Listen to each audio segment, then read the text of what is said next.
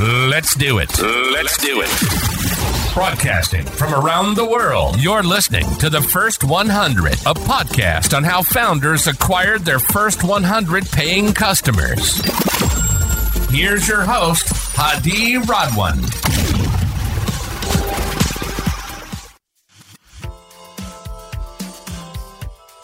Good to have you on the show, Bobby. How are you doing today? I'm good, Hadi. Thanks for having me. Amazing. Thank you for stopping by. Happy New Year first. And uh, I want to give a brief introduction for our listeners about Bobby Touran, who's the co founder of Rainbow, which is an insurance technology company that is re- reinventing the way restaurants buy insurance. And you essentially are a digitally enabled managing general underwriter, which is a very specific keyword in insurance which we'll explain and you're tailoring your solutions to small businesses and you're starting with the restaurants. And you've raised to date around 12 million since inception from very notable investors like caffeinated capital 8vc Zigg capital and many more. Bobby take us back to the top. How did it all start? Yeah so i started Rainbow almost exactly two years ago. We started the company in January of 2022. Prior to Rainbow, I had spent about four and a half years in small commercial insurance on sort of the digitally enabled side with a prior company that I'd started that was focusing on specialty insurance and surplus lines insurance. So, really got a firsthand view of how business owners buy insurance and what some of the opportunities are for creating more value. And that's what led me to start Rainbow. Amazing. And is there a specific reason why you started with the restaurant business? Yeah, so a couple of the things that we wanted to do as a company, myself and my co founders, was we wanted to focus on and therefore become known for having strong profitability from an underwriting perspective. So we wanted to have a good loss ratio, which is a metric that's common in insurance. And one of the ways that we thought about doing that was to be more specialized. And so rather than having a very broad approach to the many different classes of business, we wanted to be more focused. And as we looked at small business as a general category, we saw that restaurants and food and beverage were a significant portion of what's described as small business. You know, there's restaurants in every single town in the country and in the world. And we also learned that it was a category that a lot of carriers and reinsurers historically struggle with from a profitability perspective. So that was just sort of a nice alignment. It was a big opportunity. We wanted to be known for profitability and underwriting. It's something that traditionally folks had struggled with. So we felt it was a good starting category to sort of build a lot of our capabilities around. And it's proven to be so so far. Amazing. We had on our podcast a handful of insurtechs who had different business models. Some of them were direct to the consumer, some of them leveraged the broker or the producer channels. How do restaurants find you today, or do you find them? Restaurants are going to only be able to purchase a rainbow policy through one of our appointed insurance agents. So we work primarily with independent agents. So these are insurance agents that have businesses in the towns all across the country. And typically these agents are going to represent different underwriting companies, whether carriers or MGUs or MGAs, and uh, they are the ones going out and meeting the business owners. And then when the business owner, restaurant owner says, I want insurance, the agent is entering that information into our online platform and they're able to buy a rainbow policy to insure that restaurant. For the listeners who don't know what a business owner's policy is, can you elaborate? So, what is actually the restaurant buying? What type of protection? almost all small businesses in the United States require some form of insurance. There's like the practical reason, which is that most small businesses are very limited on how much cash they have on hand. And if there was a bad accident, which, you know, sort of by the definition is something that they may not be able to control, the consequences of that accident could fall on the business owner and they would have to pay out of pocket. And that's where insurance plays such an incredibly important role. On the not as practical, but just sort of more like required reason, most small businesses lease their space where they work. And most landlords are going to require the business to have some form of insurance because they, the landlords, don't want to be responsible if something bad happens. So most businesses are going to have insurance of two kinds. One is going to protect their own employees. That's a workers' compensation policy. And then there's sort of like all the other perils that a business might face. A business owner policy is a convenient packaged insurance policy that protects the general liability of the business. So if somebody slips and falls in your restaurant, and it protects your property. So, like your stuff, basically, that you have in your business that you've invested your own money into to sort of having, as well as the physical space that you work in. So, by having a business owner policy, it gives them a convenient way to assume a significant portion of the liabilities that they would face in their day to day running of their business. Amazing. That's very helpful. So you're an MGA. Essentially, you underwrite on behalf of a certain carrier and you distribute, and then you would be definitely the point of contact when it comes to the end customer. The insurance industry is quite competitive, right? So, how did you define early on your value proposition? How did you say this is what Rainbow stands uh, for, and this is how we stand out as compared to our competitors? I think it's a few different ways. One is that we wanted to be sort of delightful to do business with from the perspective of the agent. So we make it easy, meaning that you can get a quote, which is sort of the what you would have before you ultimately buy the policy, a quote you present to your clients so that they tell you if that's what they want to go with. You can get a quote from our online platform within just a couple of minutes. So the quoting experience is largely digital. It's easy to do business with us. Also, though, we bring human expertise to every transaction. So we have experienced small commercial underwriters, human underwriters, who are standing by behind the scenes of the platform, who can look at your submission and who can help you refine the coverage and pricing options so that you have the best possible proposal for your clients as an agent. Uh, like you said, traditional insurance companies are going to be very competitive in different ways, but oftentimes it can take a large carrier, you know, multiple days at a minimum to get back to the agent. And we get back to our agents typically within minutes if they don't get an instant quote from the platform. One big thing is ease of doing business.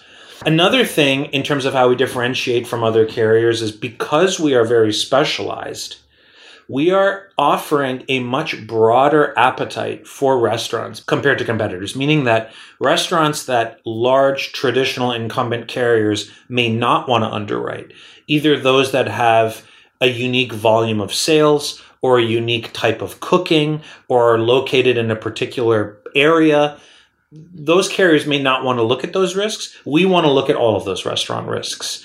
And we make it very, like I said, back to the first thing, because we make it so easy, the agent benefits from giving us a look at that business uh, so that we can make it available to, we can make a quote available to their insurance. So those are a couple of the different ways uh, that we differentiate. Amazing. So the show is about the first 100, and you're probably a B2B2C. So you're not talking directly to the end user. Right. You have a partner in the middle. So your direct customer is the agent in that case. Tell us about the story. Yes, tell us how did you get your first 100 agents on board? So we make our product available. There's a regulatory reason for this, but we can only sell our business owner policy in states where the local, the state's Department of Insurance has approved our product. So we go through a submission and evaluation process because we participate in what's known as the admitted insurance market. Basically, the local departments of insurance admit you as an underwriting company or as an MGU to do business in that state. We file, we submit basically our product, our insurance coverage, state by state. Every state has different approval timelines and expectations. And we sort of sequence the states in which we would submit based on the anticipated approval timeline and also the suitability of our product for that particular territory. Based on that, our very first state was Arizona, followed by Texas. And then since then, we've gone live in another nine states to date. So we're live in 11 states agents can become appointed with us and restaurants can buy insurance in those 11 states where we operate. And we're going to go live in another 15 states for a total of 26 states. So within those states we would where we were approved even in advance of becoming approved our sales and marketing team would research agents in those states and would then reach out to them and say hey you know we're a new market is how we're sometimes referred to and we specialize in restaurants and we make it super easy for you to buy coverage from us and we offer competitive commissions. And there's basically no downside to you as an agent trying our platform. Like most things in sales there's an element of this being a numbers game. Some people are going to say that sounds good but i'm too busy now. Some are going to say i want to sign up right away. Some are going to say i'm not interested for whatever reason.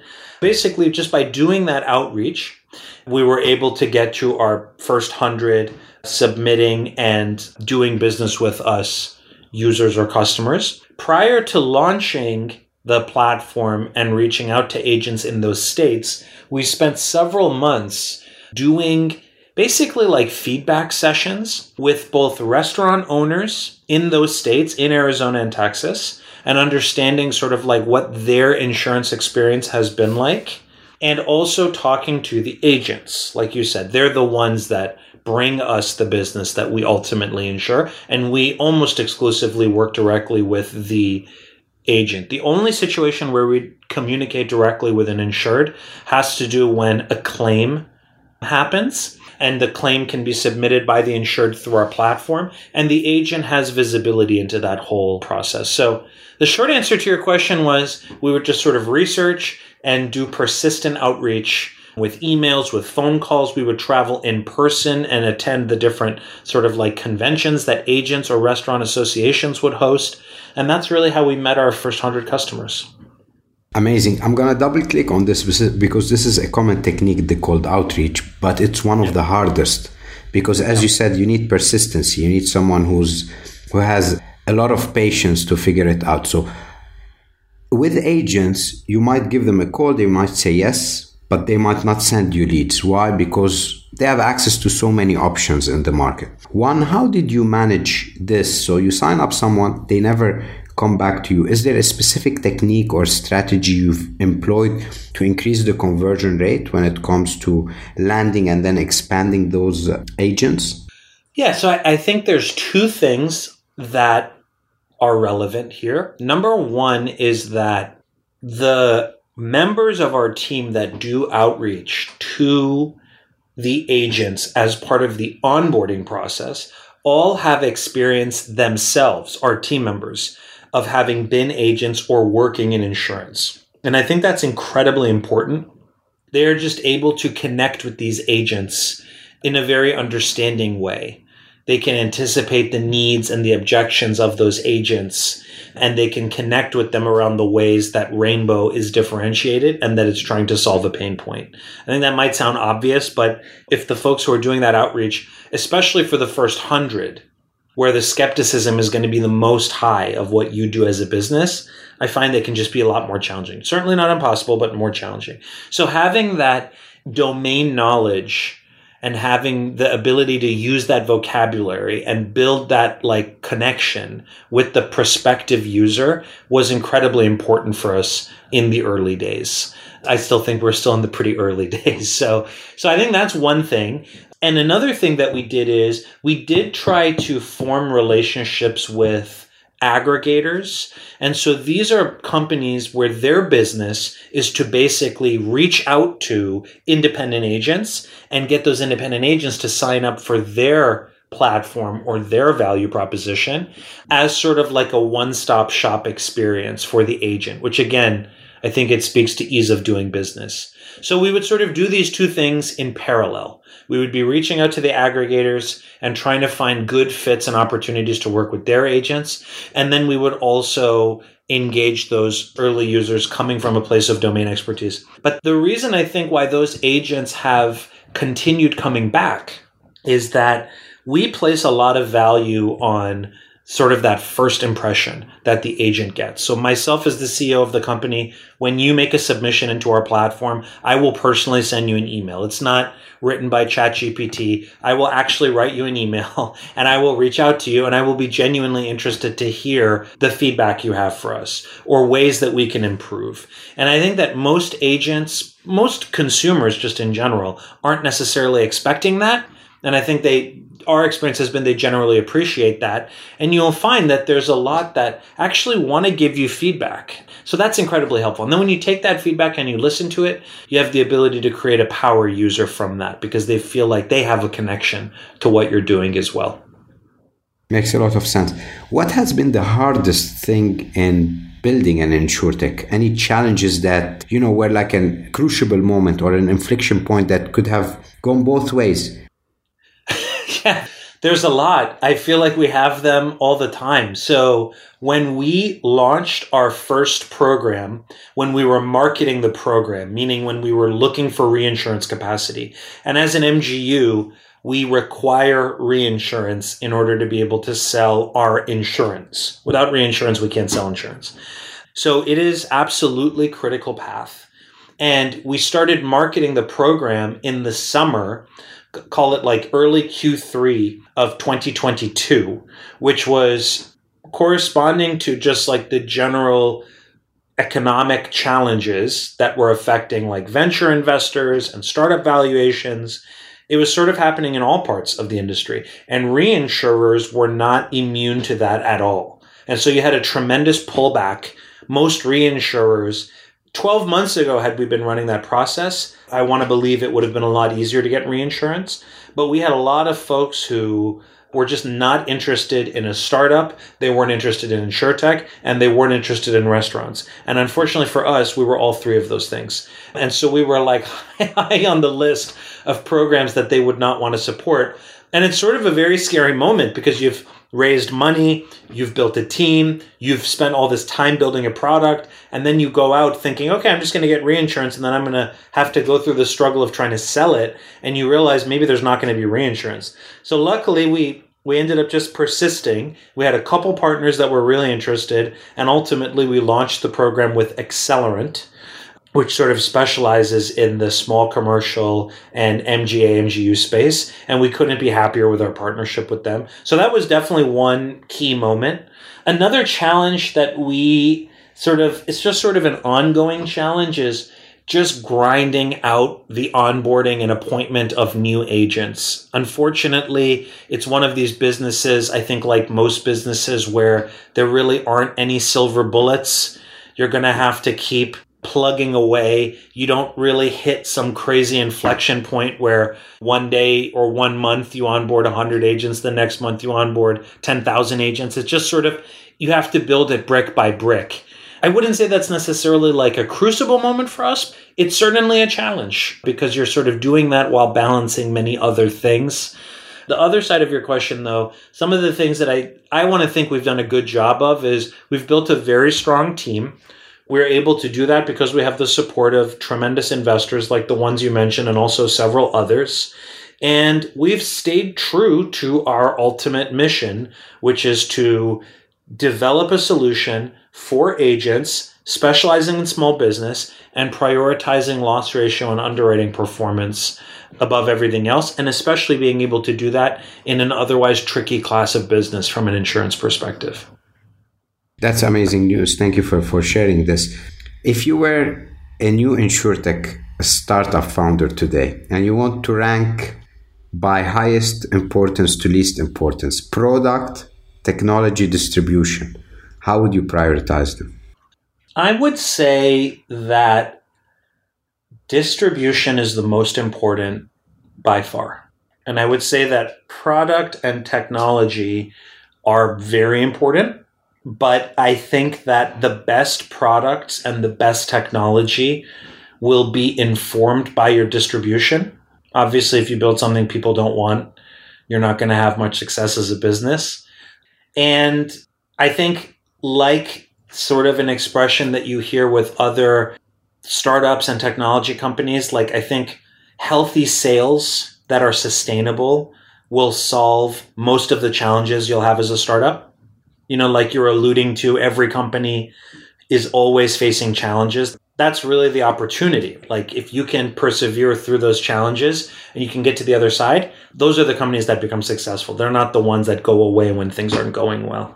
And I think that the best fuel to keep going, especially in a market where it's harder to raise capital and there are just higher expectations now today, because you said today, there's just higher expectations for startup founders and startups to perform. I think if you have distribution and they stick by you, you can figure most other things out. Great answer. Thank you for sharing this advice for upcoming uh, founders. What's the principle that you live by that has helped you in your journey? I'm constantly reminding myself to enjoy the journey. I think it's important to kind of just keep going on and to not get too distracted by how you hope things would be and more to the extent that you can just sort of try to appreciate the circumstances that you're in in that moment. And it's one of those things that i always have to remind myself because at least my human nature is that i don't want to think that way.